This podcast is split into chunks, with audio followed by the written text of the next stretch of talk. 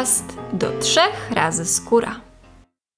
Cześć, witaj w kolejnym odcinku podcastu do trzech razy skóra. Goszczę Anię Gajowczyk, założycielkę marki Ovium. Jest absolwentką Politechniki Wrocławskiej. Mówi, że jest niepoprawną optymistką i marzycielką. Za cel postawiła sobie zwiększenie popularności wielorazowych płatków do demakijażu, tak aby były one równie znane co te jednorazowe. Do szaleństwa zakochana w własnych produktach i stale myśląca o kolejnych, nowych rozwiązaniach. Cześć Aniu, witaj serdecznie. Cześć, bardzo mi miło. Zacznę od samego początku. Co było Twoją motywacją do stworzenia marki, do stworzenia owieczek, jak słodko na nie mówisz? To jest długa historia, nie wiem, czy tutaj mamy na tyle czas.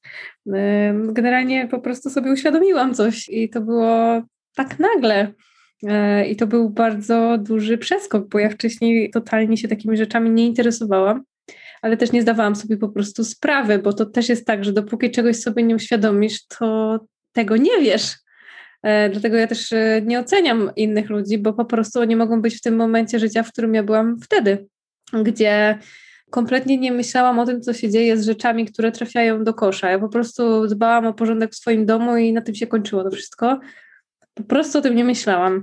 Kiedy sobie to uświadomiłam, przez przypadek zupełnie, bo przeczytałam książkę o tym, to stwierdziłam, że e, no nie jest mi to wcale obojętne.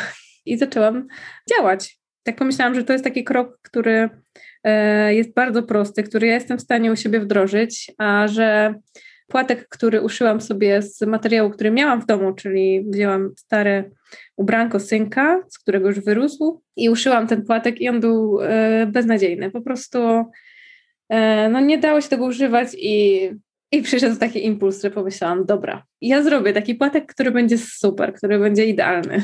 A do czego się dokopałaś? Do jakichś danych? Co było dla ciebie takie. No to już później poszło lawinowo. Jak już się, się w to usiądzie, to też e, na różne fora wchodziłam, e, szukałam informacji.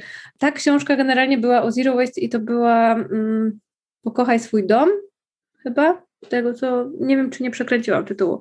Ale to e, jest książka napisana przez kobietę, która jest taka um, bardzo skrajna w tym wszystkim ale to był taki pierwszy bodziec dla mnie. Ja raczej nie osiągnę nigdy takiego pułapu, jaki ona osiągnęła, ale warto wiedzieć, że można. Ona tam właśnie opisuje te wszystkie swoje metody na to, e, wszystkie kroki, które ona podejmuje. I ona właśnie miała też taki płatek. I w sumie to wszystko się zaczęło od tej jednej książki. Wiesz może, ile rocznie zużywamy takich płatków? No, ja liczę dwa płatki dziennie, tak liczyłam, więc tutaj wychodzi nam 60 w ciągu miesiąca. No to później mnożymy razy 12. U każdego może być inaczej. Ja znam dziewczyny, one, które mi pisały, że one uży, zużywają po 6 płatków, bo robią mocniejsze makijaże i nie są w stanie zmyć dwoma. Ja używam tylko do demakijażu, więc używałam tylko dwóch albo nawet jednego. Także tutaj różnie, no ale jak sobie policzymy to w skali roku, czy nawet lat, no to nam trochę wyjdzie razy liczba kobiet, które robią demakijaż i mamy porażającą liczbę na całym świecie i w ogóle w Polsce też będzie porażająca liczba. Tak, to jest niby tylko taki mały płatek, a z drugiej strony jest to aż mały płatek. I z trzeciej strony jest to bardzo łatwe do zmiany. A co się dzieje z tymi płatkami? One są jakoś recyklingowane? Gdzie one trafiają? One trafiają do odpadów zmieszanych. A przynajmniej tak powinno się robić. Myślę, że już e, mało kto wrzuca mm, płatki do toalety, też pewnie niektóre osoby wciąż tak robią, ale nie powinno się tego robić. E, nie jest to odpad, który się do tego nadaje. No, do zmieszanych i tam już niekoniecznie mm, mają warunki do tego, żeby się w łatwy sposób rozłożyć, mimo że to są płatki z naturalnego materiału, e, więc one są dużo prostsze w rozkładzie niż inne rzeczy, bo to jest bawełna, ale no, muszą mieć też warunki, a jeżeli są na wysypisku, no to tam niekoniecznie z tego, co ja się orientuję, to nie jest to takie proste wcale. Okej, okay. powiedziałaś, że pierwszy twój płatek był uszyty z ubranka twojego dziecka. Z czego są obecnie twoje płatki w takim razie? Z gotowej e, tkaniny, specjalnie pod to. Więc to jest jedna tkanina zawsze. Ja jej szukałam przez bardzo długi czas, bo mm, trwało to około pół roku gdzie używałam różnych tkanin, e, różnych splotów, e, różnych gramatur. E, różnie wychodziło. Były takie tkaniny, które po prostu no, wyglądały świetnie, w dotyku były świetne, a po pierwszym praniu okazywały się no nie sprostały moim wymaganiom, po prostu mm, różne rzeczy dziwne się z nimi y, działy, mimo tego, że wszystkie materiały, które używałam, miały certyfikat GOTS, więc one już e, z założenia powinny być takiej lepszej jakości, no ale tutaj w tej roli niekoniecznie mi się sprawdzały. Jest to materiał bawełniany, czy z domieszką jakichś innych surowców? No właśnie z tym też miałam przygodę, bo było, e, było tak, że znalazłam super materiał. Mm, właśnie ja brałam pod uwagę tylko i wyłącznie 100% bawełnę, choć nie jestem osobą, która E, uważa, że domieszki są złe. E, wręcz uważam, że w niektórych przypadkach domieszki są potrzebne e, i nigdy mm, nie powiem, że ma być tylko 100% coś tam, bo są sytuacje, w których domieszki przedłużają trwałość rzeczy. Uważam, że jest to coś potrzebnego, tylko powinniśmy korzystać z rozsądkiem i też znaleźć metodę później na odzyskiwanie tego. No ale wracając do brzegu, to właśnie znalazłam taki materiał 100% bawełniany i od początku takiego szukałam bo uważam, że jeżeli płatek e, używamy przez trzy miesiące i go wyrzucamy, to nie chcę, żeby miał domieszki. To nie jest coś, co będzie z nami przez 10 lat, tylko coś, co będziemy wymieniać. I znalazłam taki materiał super. Świetnie mi się sprawdzał, po czym okazało się, że oni go zmodyfikowali i właśnie dodali 5% domieszki. I to było coś okropnego dla mnie, bo ja już zdążyłam założyć działalność. Więc te wszystkie formalności już były dopięte, już mówię, dobra, zamawiam oficjalnie na fakturę ten materiał. I, I, właśnie wchodzę, patrzę, tam jest 5% elastanu chyba tam było. No i oczywiście prośby, czy to się da zrobić 100% bawełny, ale tam no, no nie, nie ma, musiałabym wtedy zamówić jakieś ogromne ilości, które wtedy na sam początek były dla mnie zabójcze. Ja nie miałam w ogóle takich środków, żeby e, kupić sobie pod zamówienie materiał. I szukałam później od początku, znalazłam coś bardzo podobnego, wręcz e, wydaje mi się, że ten finalnie materiał, który znalazłam, jeszcze jest trochę lepszy niż ten pierwszy i jest 100%, stuprocentowo z bawełny. Dlatego też możemy powiedzieć, że on jest e, kompostowalny, że można go w sobie wrzucić w kompost. Co ważne, trzeba go najpierw wyprać, zanim to zrobimy.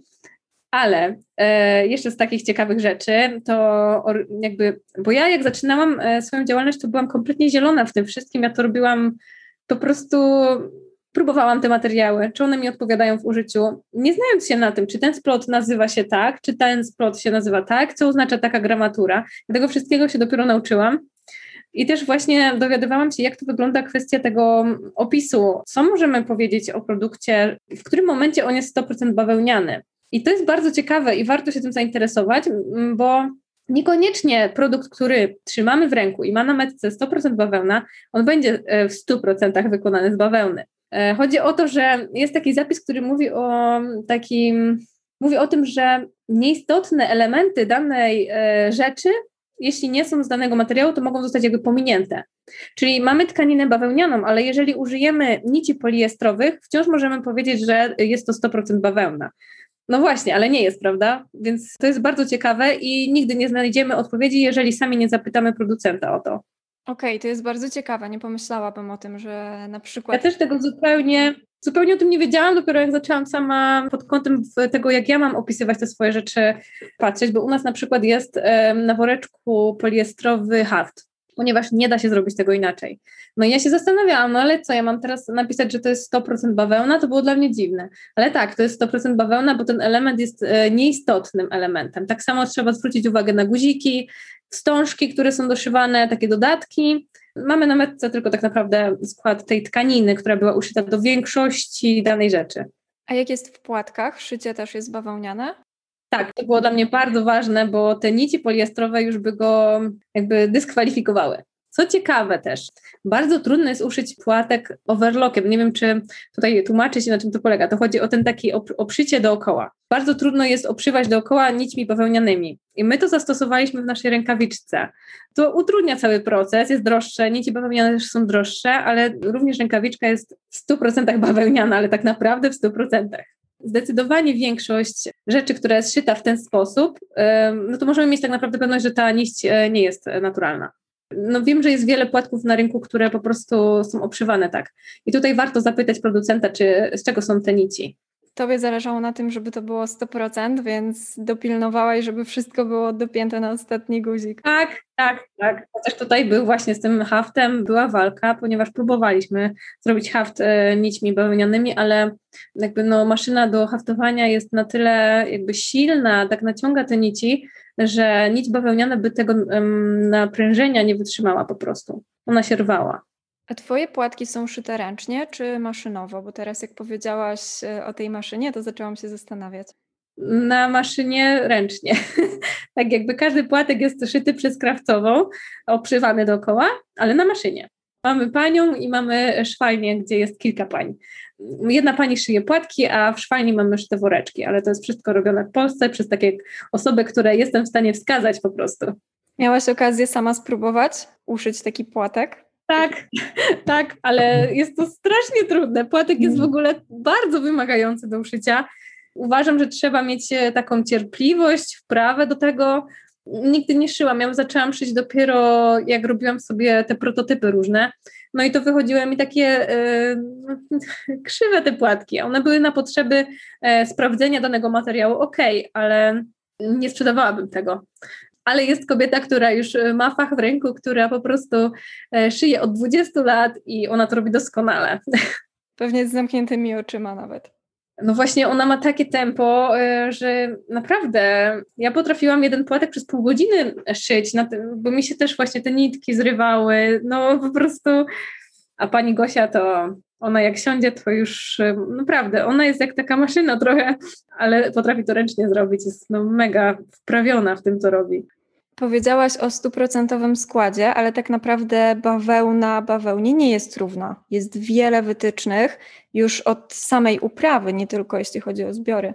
Tak, tutaj e, jeżeli mówimy o certyfikacie GOTS, który właśnie mają e, nasze produkty, znaczy nasze produkty nie mają, o właśnie, to też warto sobie e, uściślić, bo certyfikat ma tkanina, z której korzystamy i szyjemy, natomiast my nie mamy certyfikatu GOTS jako my, jako firma po prostu korzystamy z tkanin, którego mają. Gdybyśmy chcieli mieć certyfikat, musielibyśmy poddać certyfikacji cały dalszy proces, który jest od momentu, kiedy przychodzi do mnie tkanina. Musiałoby zostać właśnie sprawdzone miejsce, e, w którym są szyte te płatki pod kątem tych wytycznych. Ich jest mnóstwo. Ja właśnie sobie przejrzałam to i pozapisywałam. Jest tego naprawdę mm, dużo i uważam, że to jest bardzo restrykcyjny certyfikat, Pierwsza rzecz to jest taka, że przyznawany jest tkaninie, która musi być organiczna w 95%, czyli e, ta domieszka może być e, maksymalnie wynosić 5%, e, żeby mieć goc. Bo są tkaniny z gocem, które mają domieszkę, tak jak ja zresztą miałam tą pierwszą tkaniną. Ona później miała domieszkę 5% z tego elastanu i wciąż miała ten certyfikat. Dalej mamy tutaj wytyczne dotyczące substancji chemicznych i są to dokładnie 22 grupy substancji chemicznych, które są całkowicie zakazane i to są grupy, więc w każdej z tych grup są jeszcze wyszczególnione różne substancje chemiczne. Ja nie będę wchodzić w szczegóły, bo też nie czuję się na tyle w tym temacie kompetentna. E, mamy tutaj też takie kryterium e, toksyczności używanych środków chemicznych, jeżeli chodzi o toksyczność do usnu i toksyczność na wodę, która później jest jakby odpadem tej produkcji, że ta woda też musi wyjść czysta, a nie zagrażająca komukolwiek, czemukolwiek, czy przyrodzie. Sprawdzona jest każda substancja chemiczna i one muszą być zgodne z tą normą, z tymi normami. Jeżeli chodzi o mm, tą normę, to również ona uwzględnia procesy tworzenia tej całej tkaniny od samego początku. Czyli tutaj mamy taką tabelę, gdzie jest wyróżnione, co można, co nie można, jak można prać, czy można chlorować, nie można. Jeżeli chodzi o wybielanie, bo przecież nasze płatki są białe, wybielanie jest e, dozwolone, ale określonymi metodami. Tu chodzi o metody tlenowe.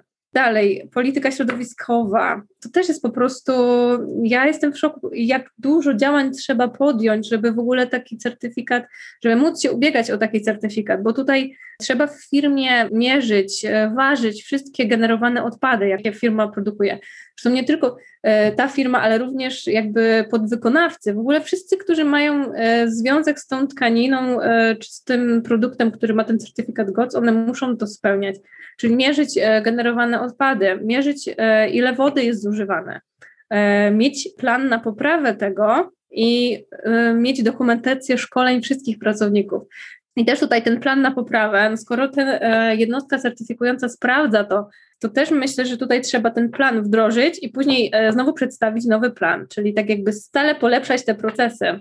Później sprawdzane jest przechowywanie tego, czy ta tkanina jest przechowywana, bo ona już jest teraz zrobiona, jest idealna i czy ona jest e, przechowywana w miejscu wolnym od substancji chemicznych, które są zakazane wcześniej w produkcji. Ona, to ona w ogóle nie może obok tego leżeć. Czy opakowania e, są z recyklingu? One muszą być z recyklingu lub muszą mieć certyfikaty, że są z takich odpowiedzialnych źródeł. I my jak zamawiamy, to tutaj też jakby zero folii, prawda? Ten, ta tkanina przychodzi w, w kartonie po prostu. I to jest też hit. E, dokumentacja dokładna, czym jest to transportowane i jakimi trasami. Przecież to jest tyle roboty, ale trzeba to dokumentować. Dalej, dokumentacja przepływu towarów, e, składu produktów, e, wszystkie faktury, skąd kupujemy. Musimy po prostu mieć jakby papier na to, że spełniamy te wszystkie kryteria. I dalej, i to jest najlepsze, bo to już jest tak jakby przedostatnie tych wszystkich kryteriów zgodca. To jest dla mnie osobiście najważniejsze i dla mnie osobiście w idealnym świecie nie powinno być takich kryteriów w GOTS-ie, tylko one powinny być po prostu. I to są kryteria socjalne. I pierwsza rzecz tu jest, to jest praca dobrowolna, czyli każdy pracownik po prostu musi chcieć, on nie może być tam z przymusu. I mówimy tutaj o pracy na roli, o pracy przy tkaniu, mówimy o pracy po prostu w całym łańcuchu od, od zasiania pierwszego ziarenka do gotowej tkaniny, która ma ten certyfikat GOTS. Praca dzieci zabroniona, bezpieczne i higieniczne warunki pracy, to jest kolejny jakby podpunkt tego. Smutne trochę, że potrzebujemy takiego certyfikatu GOTS, który E, jest najbardziej restrykcyjnym ze wszystkich certyfikatów, a on mówi o takich e, oczywistych rzeczach. Czemu my w ogóle o tym mówimy? Czemu to jest e, w takim certyfikacie? Czemu to nie jest oczywistością w tym świecie? Karty charakterystyki substancji chemicznych muszą być dostępne dla pracowników. Dostęp do czystych toalet. I znowu ja się pytam, dlaczego coś takiego jest normą w GOTS-ie? Dostęp do czystych toalet. Naprawdę bardzo jest to smutne. I wody pitnej i dostęp do miejsc konsumpcji. Chodzi o takie pomieszczenia gospodarcze, gdzie pracownik może sobie w przerwie zjeść. Dalej mamy uczciwe wynagrodzenie i to jest moim zdaniem punkt do poprawy w tym certyfikacie, bo on mówi o płacy zawsze na co najmniej najniższej krajowej, cytuję, zawsze być wystarczające, aby zaspokoić podstawowe potrzeby i zapewnić pewien dochód uznaniowy. Moim zdaniem jest to za mało i tutaj powinno być e, bardziej prost. O co chodzi tym wynagrodzeniem, e, jakie jest to minimum, bo najniższa krajowa jest różna. Ja dzisiaj sprawdzałam, jaka jest najniższa krajowa w Chinach i to jest 1500 zł. To nie jest dużo, biorąc pod uwagę, że koszt utrzymania tam nie różni się jakoś bardzo e, od naszego. Moim zdaniem powinno być to inaczej sformułowane i powinno się wymagać trochę więcej niż najniższa krajowa, bo ona jest różna. Dalej mamy godziny pracy nie są nadmierne, gdzie to jest taka wytyczna, która rozbija się, że można robić e, nadgodziny, robić, można pracować na nadgodzinach, ale one muszą być płatne i to musi być płatne więcej niż normalna praca i e, nigdy nie można pracować więcej niż 48 godzin tygodniowo. I też na te wszystkie rzeczy, które powiedziałam, jeżeli chodzi o sprawy socjalne, to też musi mieć firma mm, dokumentację, żeby właśnie móc w jakiś sposób to udowodnić.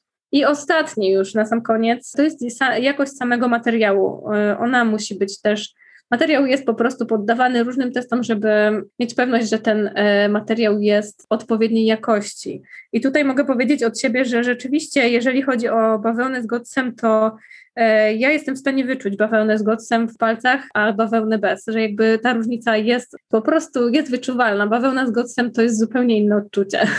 Powiedziałaś o tych wszystkich wytycznych i nie było tam nic na temat zbiorów, czyli nie ma konkretnych wytycznych, jeśli chodzi o zbiory. Jeżeli chodzi o zbiory, to nie ma wyróżnionych takich konkretnych. Bardziej chyba tutaj chodzi o zastosowane te środki chemiczne. One będą bardzo związane z uprawą. E, chyba najwięcej e, używamy środków chemicznych, więcej do uprawy niż później do, do farbowania tej tkaniny. Myślę, że tam jest około 10 stron, e, które mówią tylko i wyłącznie o tych środkach chemicznych zastosowanych. Czy uważasz, że na przykład na płatkach kosmetycznych, takich drogeryjnych, powinien być wyszczególniony skład, taki dokładny, bo powiedziałaś o tych wszystkich substancjach, których nie wolno używać, i to jest bardzo restrykcyjny certyfikat, więc zakładam, że nie wszyscy go mają. Więc jeśli nie wszyscy go mają, to niektórzy używają pewnie tych substancji. No właśnie, te substancje się nie wzięły znikąd, prawda? One muszą bazować na czymś, e, zapewne na tym, co właśnie jest używane, a E, może nie chodzi tutaj o skład, bo finalnie pewnie w tej bawełnie nie ma tych wszystkich rzeczy. One w jakiś sposób są, e, no nie, nie że znikają, ale one trafiają później do naszego środowiska, więc może bardziej e, po prostu nie skład płatka, ale substancje użyte do produkcji. To tak, wtedy po prostu już sama ilość by nas pewnie przytłoczyła, gdyby to było tam wyróżnione. Ale podejrzewam, że tutaj, jeżeli chodzi o te płatki z certyfikatem GOTS, czy płatki o bawełnę z certyfikatem GOTS, to też mamy do czynienia z substancjami chemicznymi i tak naprawdę dopóki się nie znamy tak dobrze na tym, to ciężko jest powiedzieć, czy to są te dobre, czy złe, bo są też dobre nawozy i one też mają jakieś swoje nazwy, które niekoniecznie mogą się wydawać dobre, bo czasami coś brzmi e, dziwnie i sztucznie, a okazuje się, że e, jest zupełnie naturalne. Więc tutaj no, mm, myślę, że trzeba mieć dużą wiedzę w tym temacie. No, z jednej strony to by na pewno odstraszało, gdyby na takich płatkach konwencjonalnych była taka informacja. Ale zobacz, na przykład na kosmetykach też mamy składy. Nie wiem, czy to tak dużo zmienia. W sensie, że, że jakaś część osób będzie je czytać, a jakaś zupełnie nie będzie zwracać uwagi.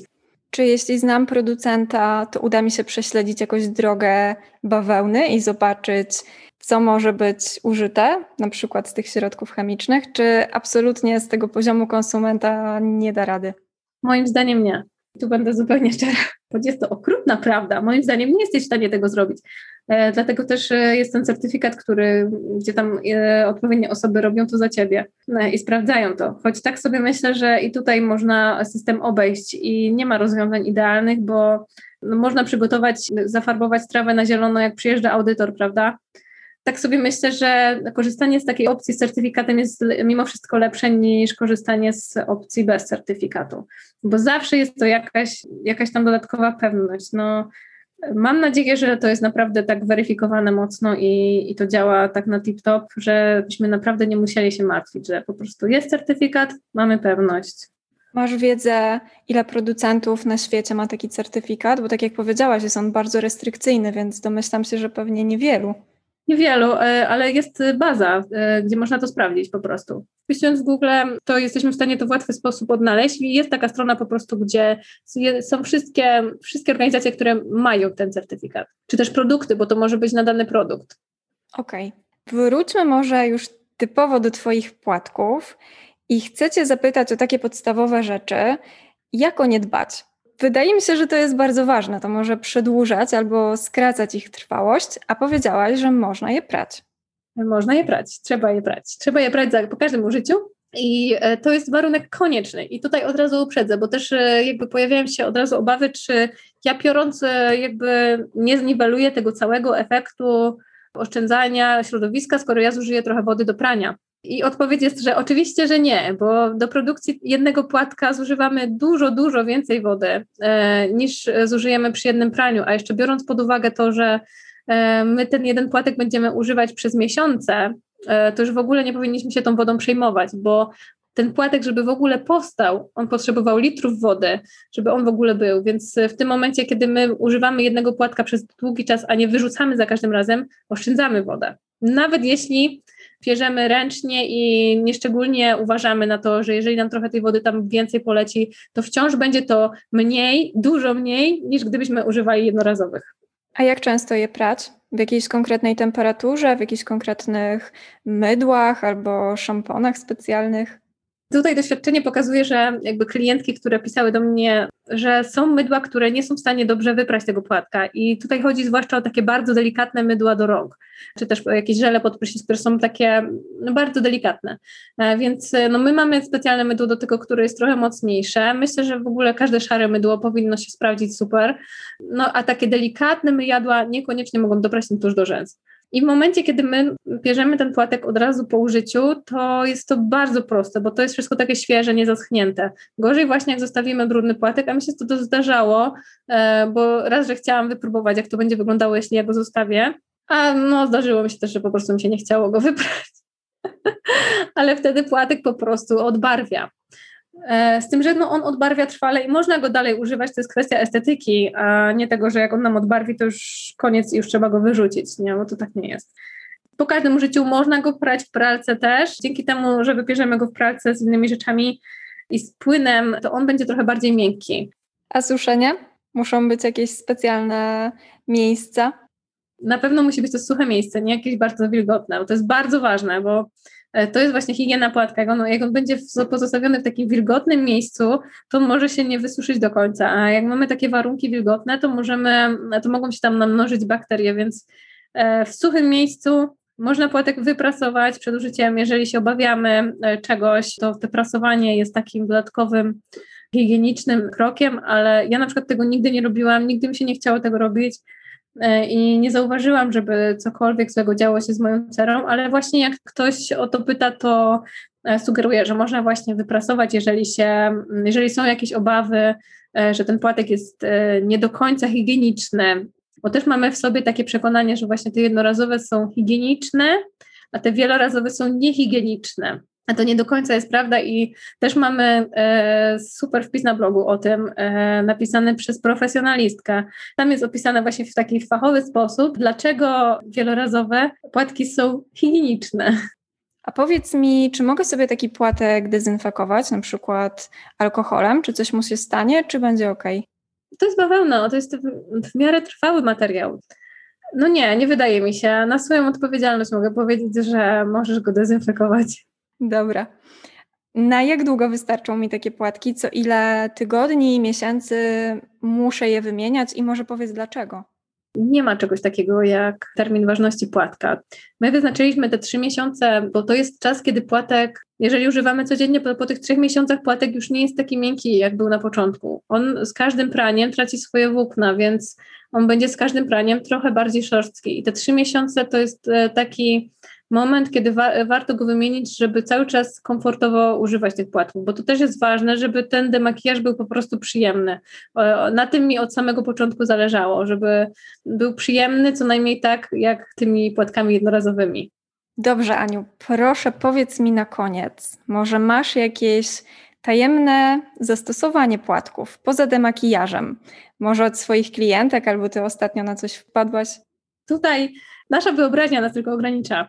Zużyte płatki e, dziewczyny używają na przykład jako okłady e, octowe e, na słuchawkę prysznicową. Tu zwłaszcza ten duży płatek nam się może do tego przydać. Po prostu zwierzamy go ostem, kładziemy na słuchawkę i czekamy, aż nam rozpuści kamień. Pisała do mnie jedna dziewczyna, że używa płatków do pastowania butów. Bo są takie małe i można tam dotrzeć w każde miejsce, więc używa do pastowania butów. Ostatnio e, sobie lubię przeciąć płatek na dwie części i robić e, okłady pod oczy. Zwierzam go wtedy hydrolatem albo tonikiem e, i kładę takie zimne. Wolę, lubię sobie włożyć najpierw do lodówki, później taki zimny okład kładę pod oczy. I to przecięcie sprawia, że mogę po prostu wszystko robić w domu, bo one po prostu sobie pod oczami leżą. E, także to są takie e, zastosowania alternatywne. E, jeżeli chodzi o używanie do lakieru do paznokci, do zmywania, to niestety, ale zupełnie się nie nadają do tego. Tutaj trzeba mieć płatki jednorazowe, bo po prostu lakier, to już jest przetestowane, lakier po usunięciu zastyga na płatku i już drugi raz ten płatek nie nadaje się do użycia, bo jest taki sztywny, no po prostu nie. Bardzo mi się podoba to, że ogranicza nas własna wyobraźnia. Nie spodziewałam się, że możemy posprzątać dom też płatkiem wielorazowym. Można, no właśnie. Mamy w domu takie trudno dostępne miejsca, gdzie ten płatek akurat będzie jak znalazł. Ta słuchawka prysznicowa, no to jest genialny przecież pomysł. Super. Aniu, bardzo dziękuję Ci za dzisiejszą rozmowę. Moim gościem była Ania Gajowczyk z marki Ovium. Dziękuję bardzo.